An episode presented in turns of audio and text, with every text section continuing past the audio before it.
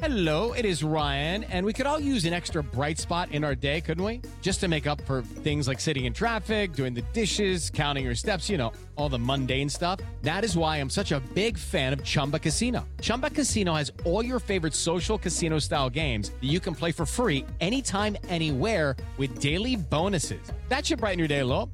Actually, a lot. So sign up now at chumbacasino.com. That's chumbacasino.com. No purchase necessary. VGW Group. Void were prohibited by law. See terms and conditions. 18 plus.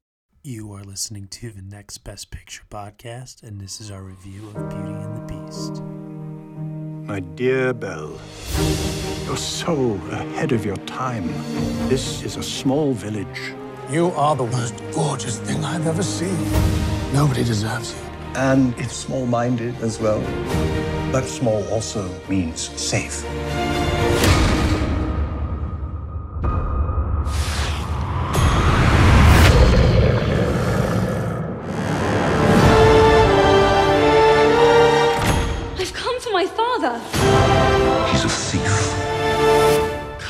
Come into the light. I will escape, I promise. Look, a girl. Who said that? Hello. You can talk. Hello, of course. It's all he ever does. How lovely to make your acquaintance. Want to see me do a trick? What happens when the last petal falls? The Nastel remains a beast forever. And we become antiques. What did you do to it? Nothing. Get out of here! Go!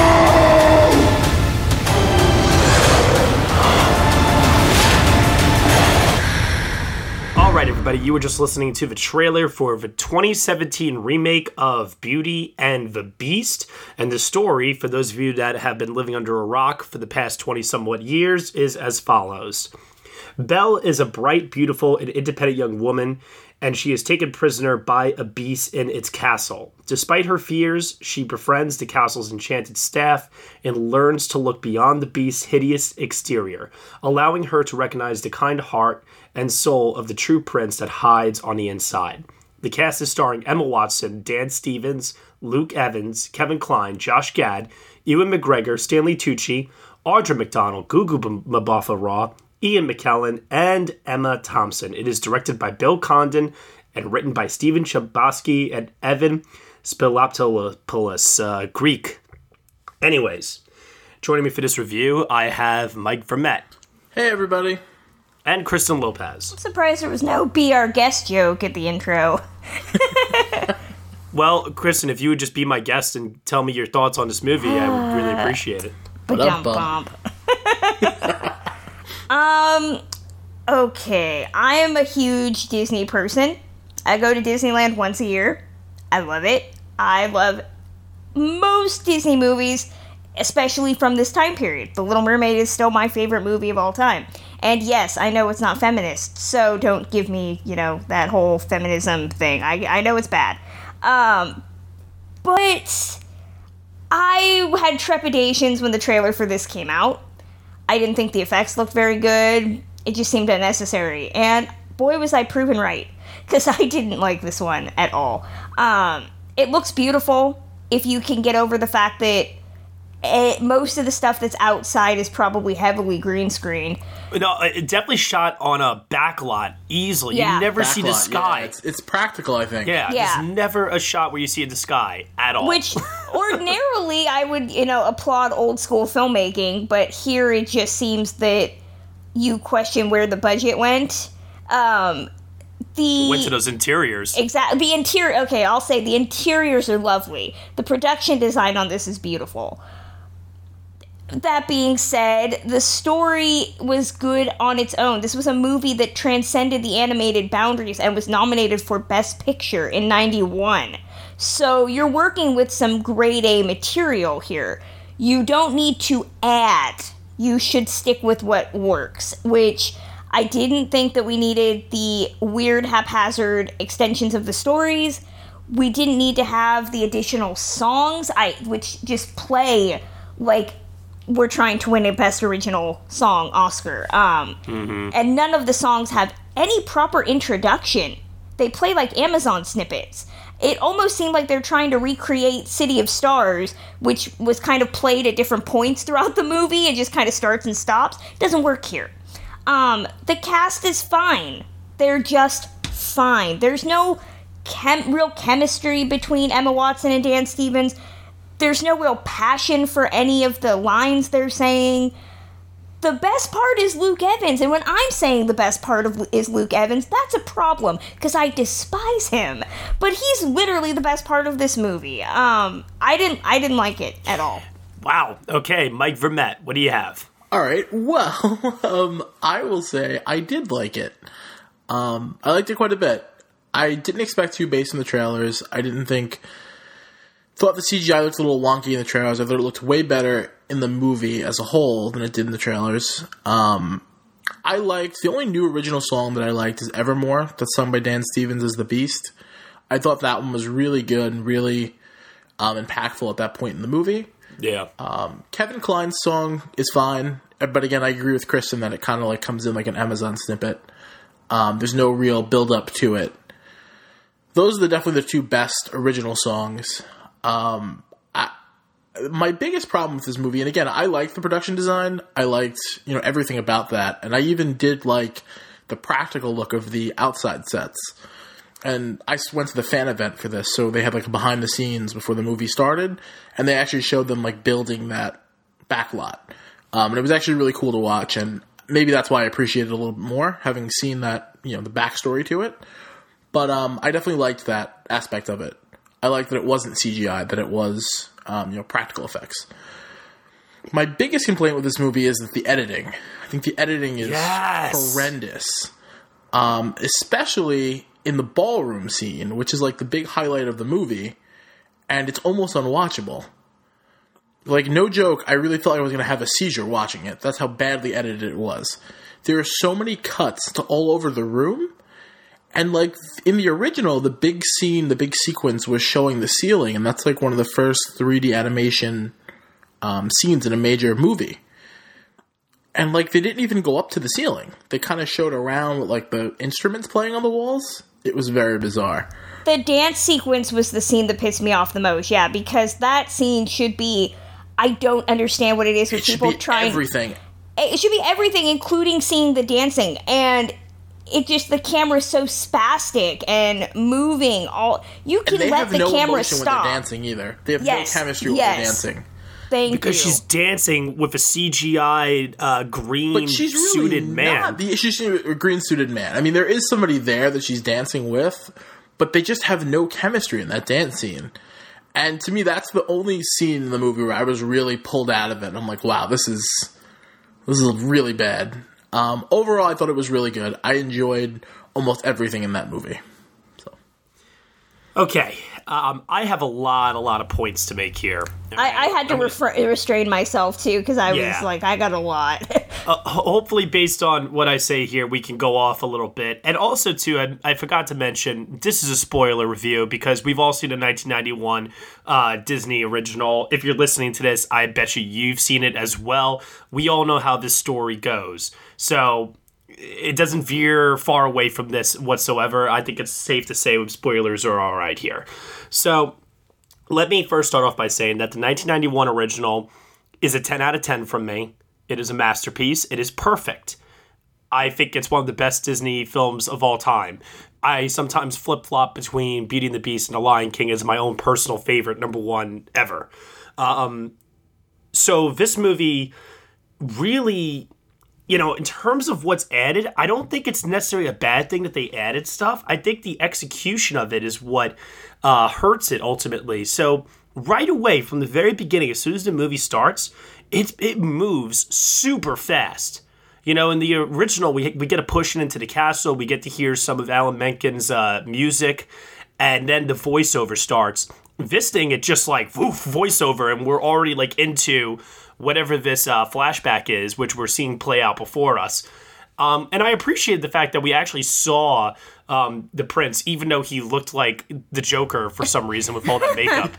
um, it, it just like it, it was very very bizarre. Um, you know the costumes, the production design. I was like, okay, I'm on board with this. This has like kind of like a uh, Phantom of the Opera extravagant There quality are so to it. So that's essentially what this is. They're trying to remake Phantom of the Opera, but like it ends up being Mhm. the the Schumacher Phantom of the Opera. yes, uh, no, you're right about that. Um, you know, so the the movie starts off very very quickly, and right away I was like, oh my god, this movie has bad editing. I could tell instantly. Um, the other moment I'll just say about the bad editing because there's many moments throughout the movie, but there's the scene when uh, they're throwing the snowballs at each other. And he throws one and decks her right in the face at one point. How awesome would have been if the next scene she had a big black eye? It would have been great. That's exactly what I was thinking. Oh my god, yes. Um, but yeah, and they cut away to them just at dinner uh, right from that moment, and it just felt very jarring to me. And I think the reason why that moment sticks out is because that was the moment where I laughed the hardest in the whole movie. Uh, because she literally gets drilled so hard. I, I would not be kind to this beast and think that he was a nice individual at that point. like he just he just nailed me right in the face, um, very hard with the biggest snowball I've ever seen in my life. Anyway, getting off of that for a moment, Kevin Kline, I actually thought was okay as Maurice. I didn't think he was bad. Um, and I like the backstory about Belle's mother. Um, I didn't like the whole trip to Paris thing. I, I thought that was getting a little like, okay, okay, we're deviating a little too much. But you know, the song that was added, um, the backstory, the, like just fleshing out the characters. I, I admire that they tried to flesh out uh, the character. I admire that they tried to flesh out LeFou and give him uh, more to do here in the story. And I echo um, your statements as well in that I think Luke Evans and Josh Gad are the best thing about this movie. Yeah, Josh Gad's fantastic. I think Luke Evans is perfect as Gaston. I agree. Honestly, I really do. I know some people have complained about his voice isn't deep enough, like when he sings, or he doesn't like have like the biggest biceps in the world, or whatever the case may be. But he's got the look, he's got the swagger, and God, this guy can sing. You know, the the the the, the musical number Gaston in this movie is for me the best song in the whole film. It looks to be the most fun. It looks to be the one where you're seeing the most going on on a practical level pe- like actual people dancing on an actual set uh, looking like they're having a ball essentially. You know all the other numbers in the movie it's you know maybe one two people singing uh, there's heavy cgi involved with something like be our guest. But you know it's okay so like like i said i'm getting a little scattershot here. I, I know i'm kind of going all over the place but uh, moving over to the uh, since I just touched upon Guest, the inanimate objects in the castle. I also thought everybody was really good. I really did. Ewan McGregor's French accent is really bad, yes, but I still was charmed by Lumiere. I really liked Ian McKellen as Cogsworth. I mean, everybody I thought did a really great job as the inanimate objects. Belle and Beasto, mixed bag. Um, Dan Stevens, I watch Legion. I've seen Downton Abbey. I know Dan Stevens' voice. That is not Dan Stevens' voice. That is Dan Stevens' voice uh, put through, you know, digital I call it I call it the just made sound- apocalypse device because he, it's the exact same thing that they did with X Men. Yeah, Oh, God, Isaac. yeah. yeah. CGI and auto tune Yeah, no, the voice because. God forbid you want someone recognizable, right? So the question I have about this version here of Beauty and the Beast is why and I'm sure they tried this maybe in pre-production, but why wouldn't you just do uh, practical makeup? Why do you have to do a CGI it worked face? in the the '80s television show, right? Yeah, it worked on Broadway. that's true. I just want to say that I, I think that it would have looked a little weird No, in like today's day and age if we would have had a practical like monster up there. I, I don't. Th- I think this for me the CGI worked. I thought the CGI was really good on the Beast. Oh, I thought it was. I thought it was bad. yeah, I thought the CGI. I'm gonna say I thought the CGI on the all the characters was bad because. With, Oh, no. With the inanimate objects, I couldn't see expressions, aside, especially on Lumiere. So you're reliant on voice performance to garner emotion. Um, with Dan Stevens, yeah, the CGI just looks silly to me. Um, I think it would have worked with some type of practical effect because it's evident that uh, Emma Watson is dancing with somebody in a motion capture suit, and I think that that limits the chemistry that they have. The uh, the thing that really irked me about Dan Stevens' performance more than anything is the voice, because if you watch the '91 film, Robby Benson's vocal performance, he conveys just anger. I mean, the thing that we forget about the Beast is that he's an angry, bitter asshole. And when Dan Stevens says his lines, there's no rage in that voice. There's no hostility. It's just like blind, snooty contempt, you know, and that's about it. Yeah, no, I, I completely, completely agree with you on that. Um, so I thought he was completely bland Yeah. as a result of it. And as and unfortunately, as a consequence, I couldn't buy into the relationship that he and Belle were supposed to have in this version. Um, God, I was rooting for Gaston uh, towards the end. I, I was like, yeah, Gaston, and kill it's that hard beast. it's hard not to because of the things they add into the beast backstory we start with a mass ball that looks like it's madonna's 93 vma performance um, and i was sitting here thinking okay I guess we're going to ignore the fact that the beast, I guess, was cursed as an 11 year old child, so that's fine. Um, but we're being shown that he's this wealthy, entitled ass. Okay, that's fine. But then when Belle shows up, we remove the crucial scene from the 91 film where we learn that the beast can't fucking read.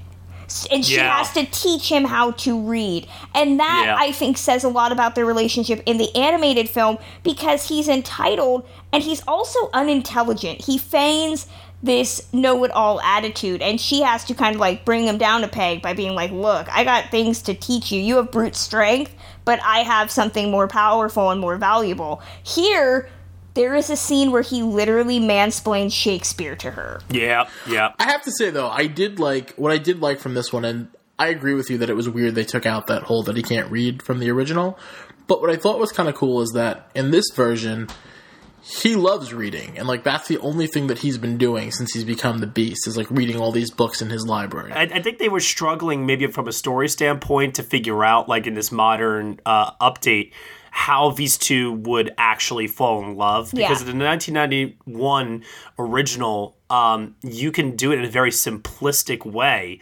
Um, but I think they were worried that for today's audience, they needed to have something a little bit more quote unquote organic, but it doesn't fully work here. The hardest thing to get over Beauty and the Beast is whether Belle's love, quote unquote, for the Beast is because of Stockholm Syndrome.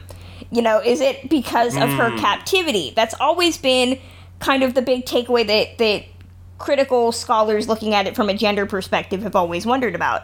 And that's what I was In this person, she's only there for a couple of days. Yeah, I mean, they actually say how long she's the been. there. 91 film, she's there for months. You know, it's. Yeah, she's there for a week. In this It- it- one, exactly, so- and that's what I think you lose.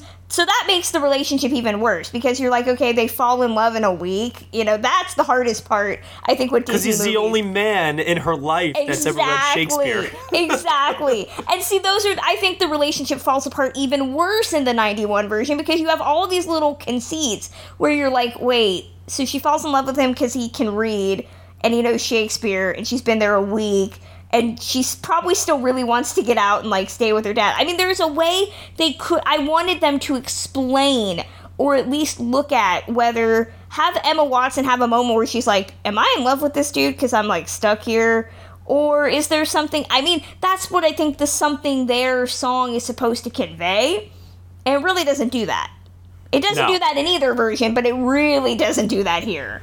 Could I uh, nitpick two other things that bothered me for a moment here too? Um, one on a bigger level and one just more on a practical, like why would you do this level? So the practical why would you do this level is if the beast is so concerned about Belle touching the fucking rose outside in the glass container, why would you put it in a glass container outside where the weather elements could easily destroy it then? And it never left the West Wing in the original film. Mm-hmm. I, I I don't I, I did not understand that when he was like all mad at her and he's like, Get out, go, you know, and I'm like, dude, you just got like so worried about this moment that could have happened when a huge gust of wind just needs to come around and blow that shit over. You know, I, I just did not understand um why he would have it outside.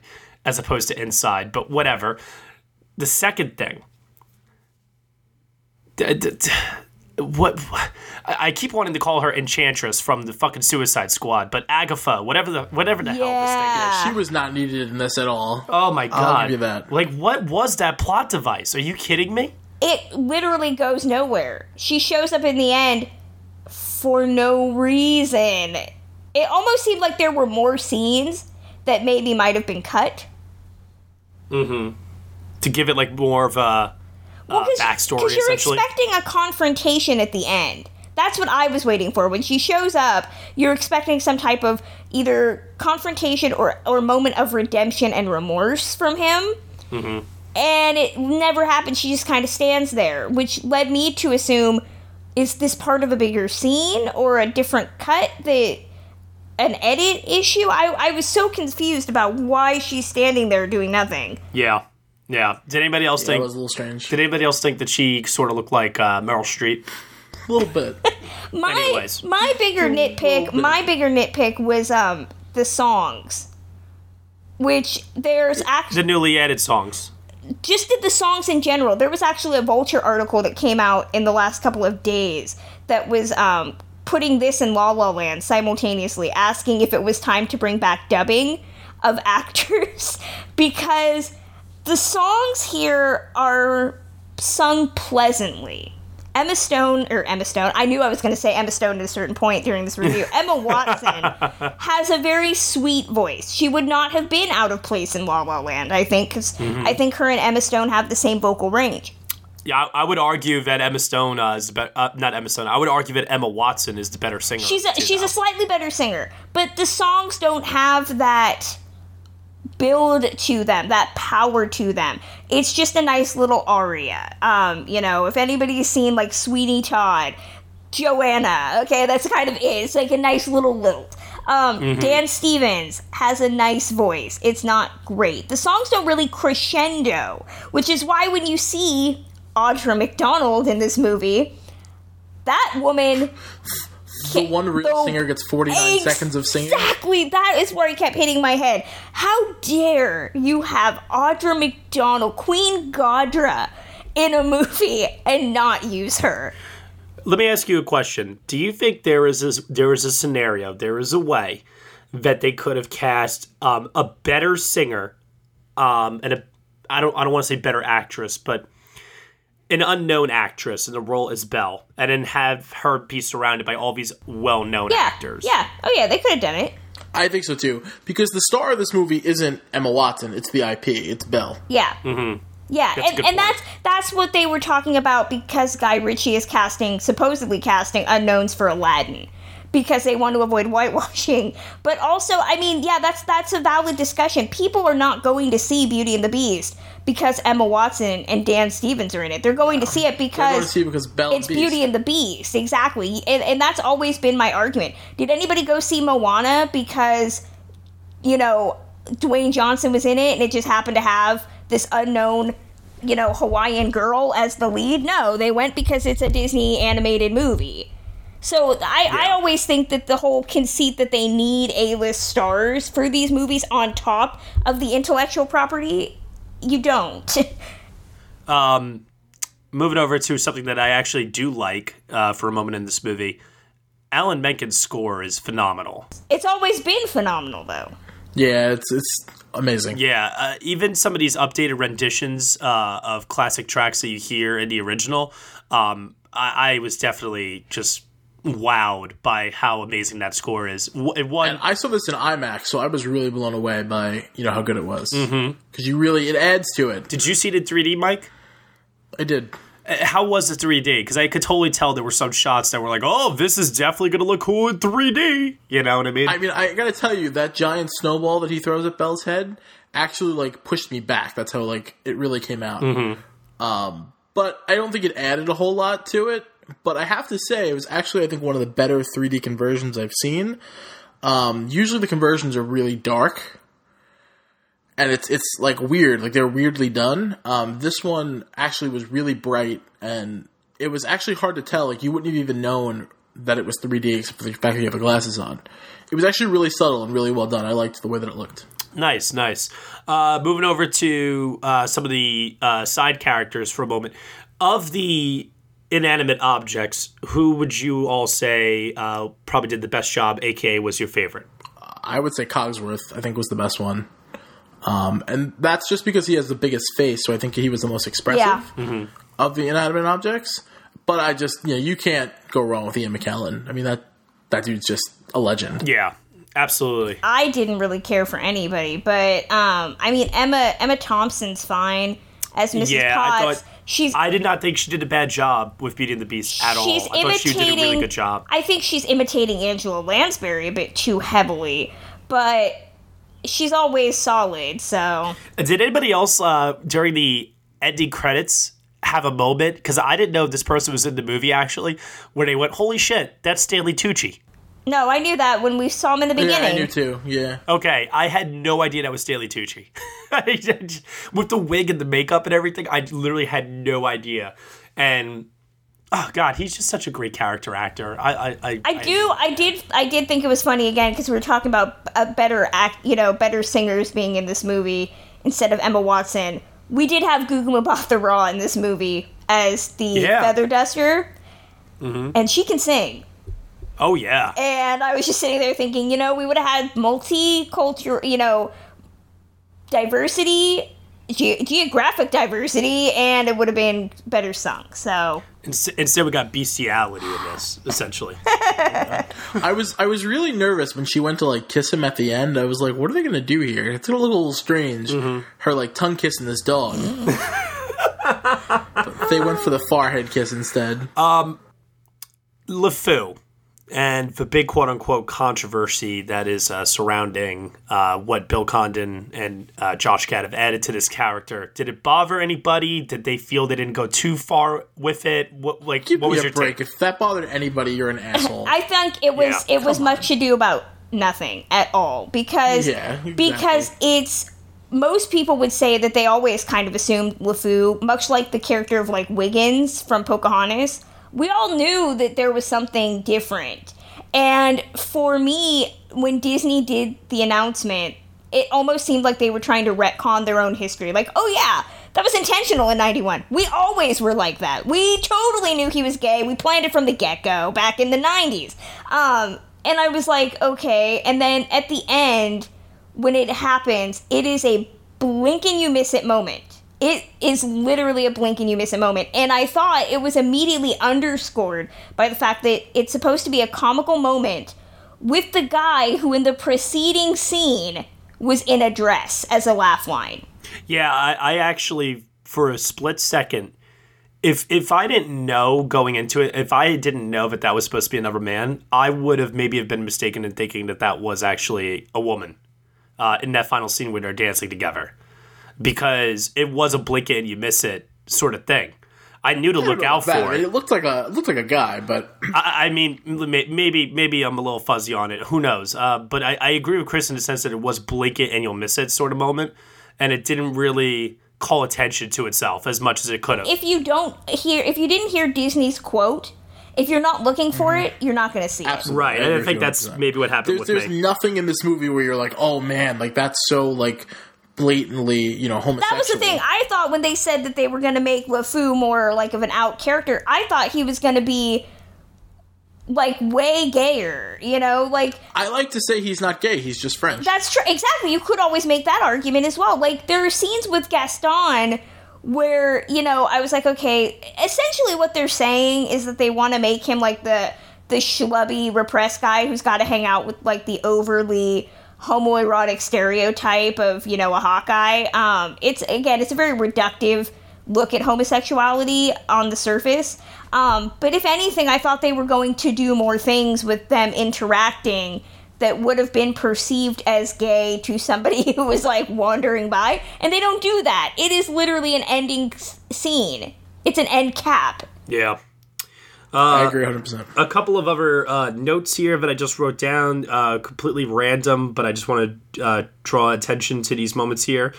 Um, Did anyone else feel like there was always a cheesy one-liner at the end of every single song in this movie? I don't recall them, but I've seen the movie so long ago that I just don't remember. Yeah, I don't. I didn't pick up on that. Like we have to add a, a joke here at the end uh, to kind of like put a cap on what it is that just happened. Essentially, uh, if you guys didn't notice it, I I, I mean it's fine. Um, overhead shot of Paris. I immediately thought of Hunchback of Notre Dame.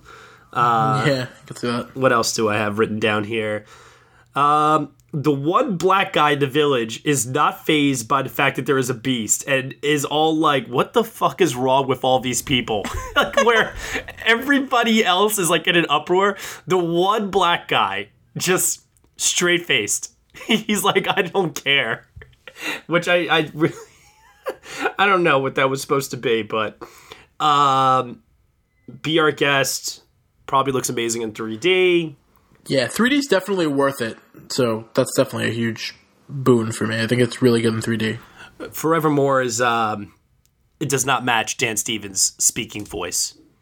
And then later on, when I found out that Josh Groban uh, actually did a version of the song, I started saying to myself, "Oh, that makes sense. that was Josh. That was Josh Groban in the movie, and that's why it didn't match Dan Stevens at all." But then somebody corrected me later and said, "No, no, no. Dan Stevens also has a version, and that is what's in the movie, and Josh Groban is just on the soundtrack." Yeah, I actually like the Dan Stevens version better. Yeah. Either way, Andrew Lloyd Webber needs to have his hand out because it sounds like something that was from not Phantom of the Opera, but remember the Phantom of the Opera sequel, Love Never Dies? It sounds exactly like a reject from that song.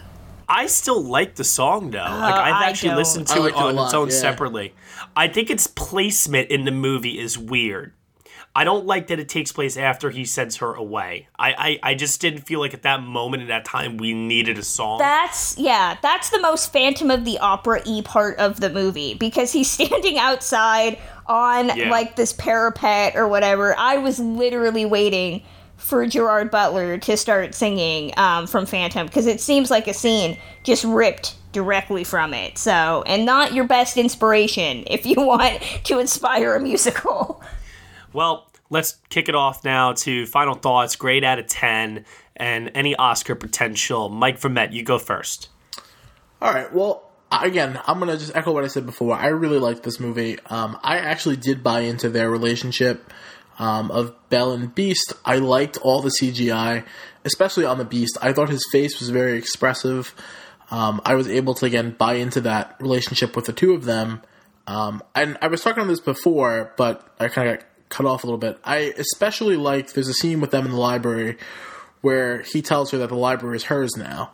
And I thought that was so important to their relationship because he's such a reader, and like this is him passing the thing he loves to her because he loves her more.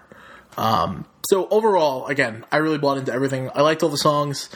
Um, my only big gripe with that movie is the ballroom dance sequence and the editing in the movie. I think overall is pretty horrific.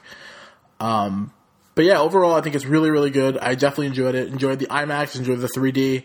Never felt like it was a waste of an upgrade to IMAX. Um, so yeah, I'm gonna give it a seven out of ten. And uh, Oscar predictions, I would say costume design and production design. All right. Kristen Lopez. Uh, okay, so the animated film tells you why you have it's a it's a tight script. It's a great script. This movie kind of undoes all of that.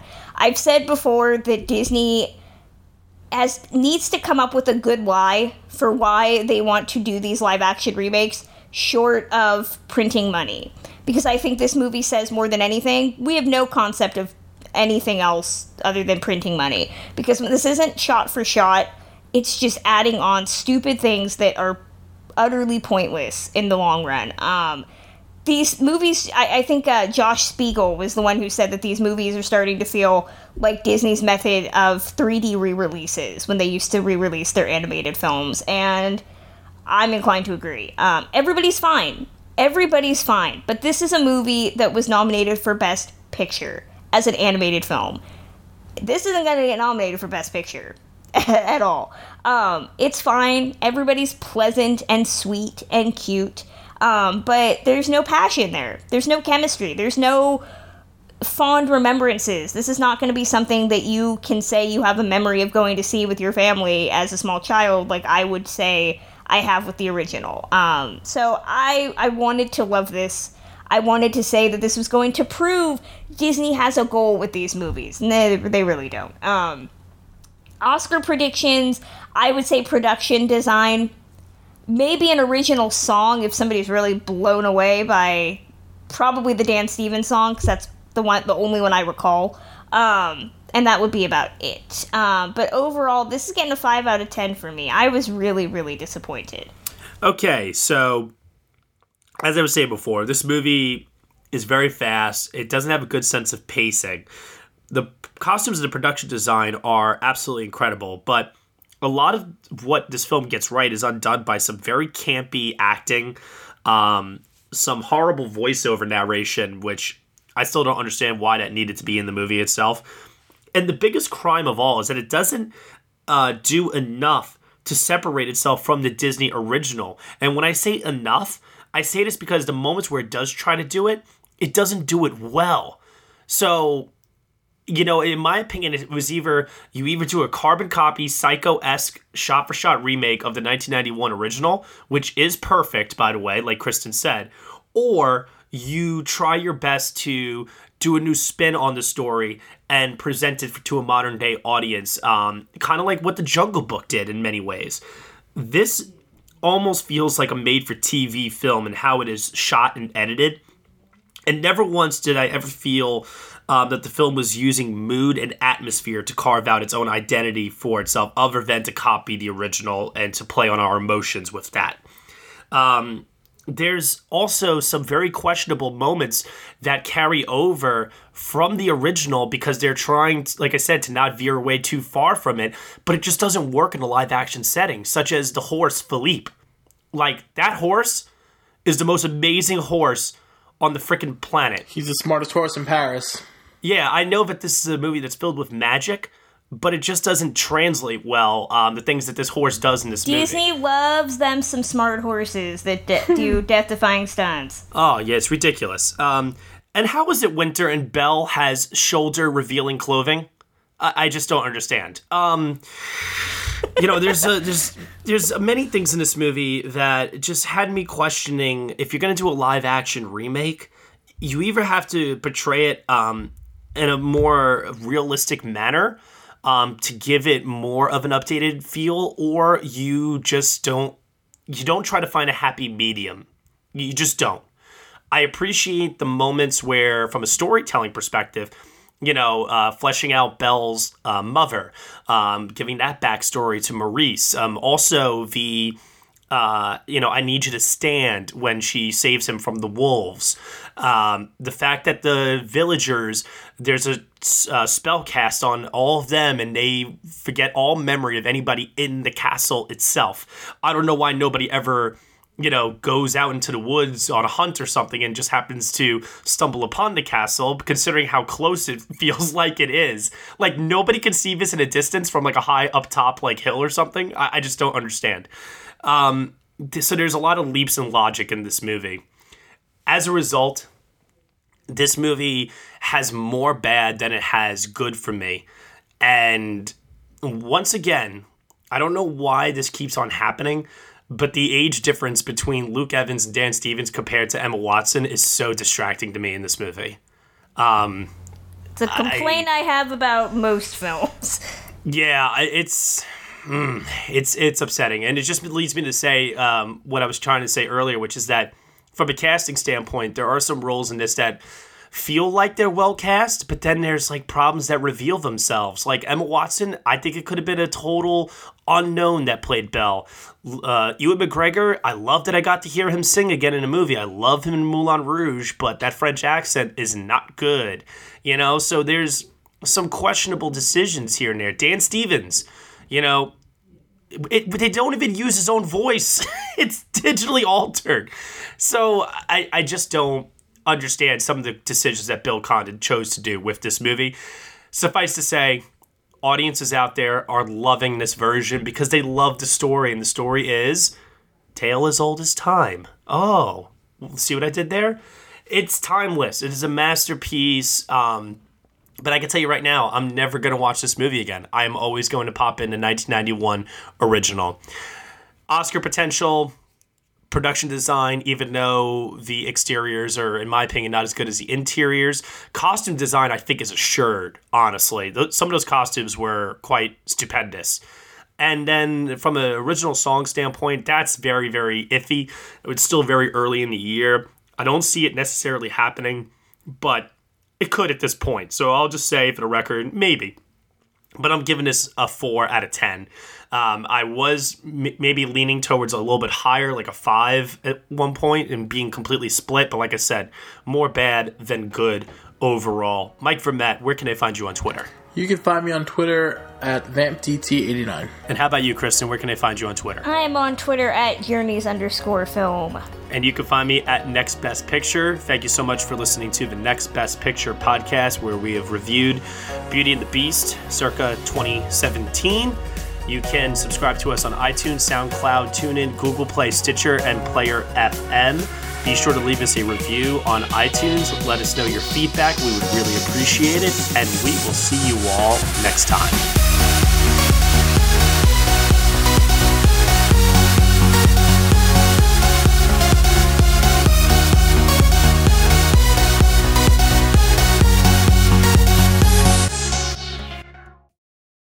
Judy was boring. Hello. Then Judy discovered ChumbaCasino.com. It's my little escape. Now Judy's the life of the party. Oh, baby, Mama's bringing home the bacon. Whoa, take it easy, Judy. The Chumba life is for everybody. So go to ChumbaCasino.com and play over 100 casino-style games. Join today and play for free for your chance to redeem some serious prizes. ChumbaCasino.com. No purchase necessary. Void where prohibited by law. 18 plus terms and conditions apply. See website for details.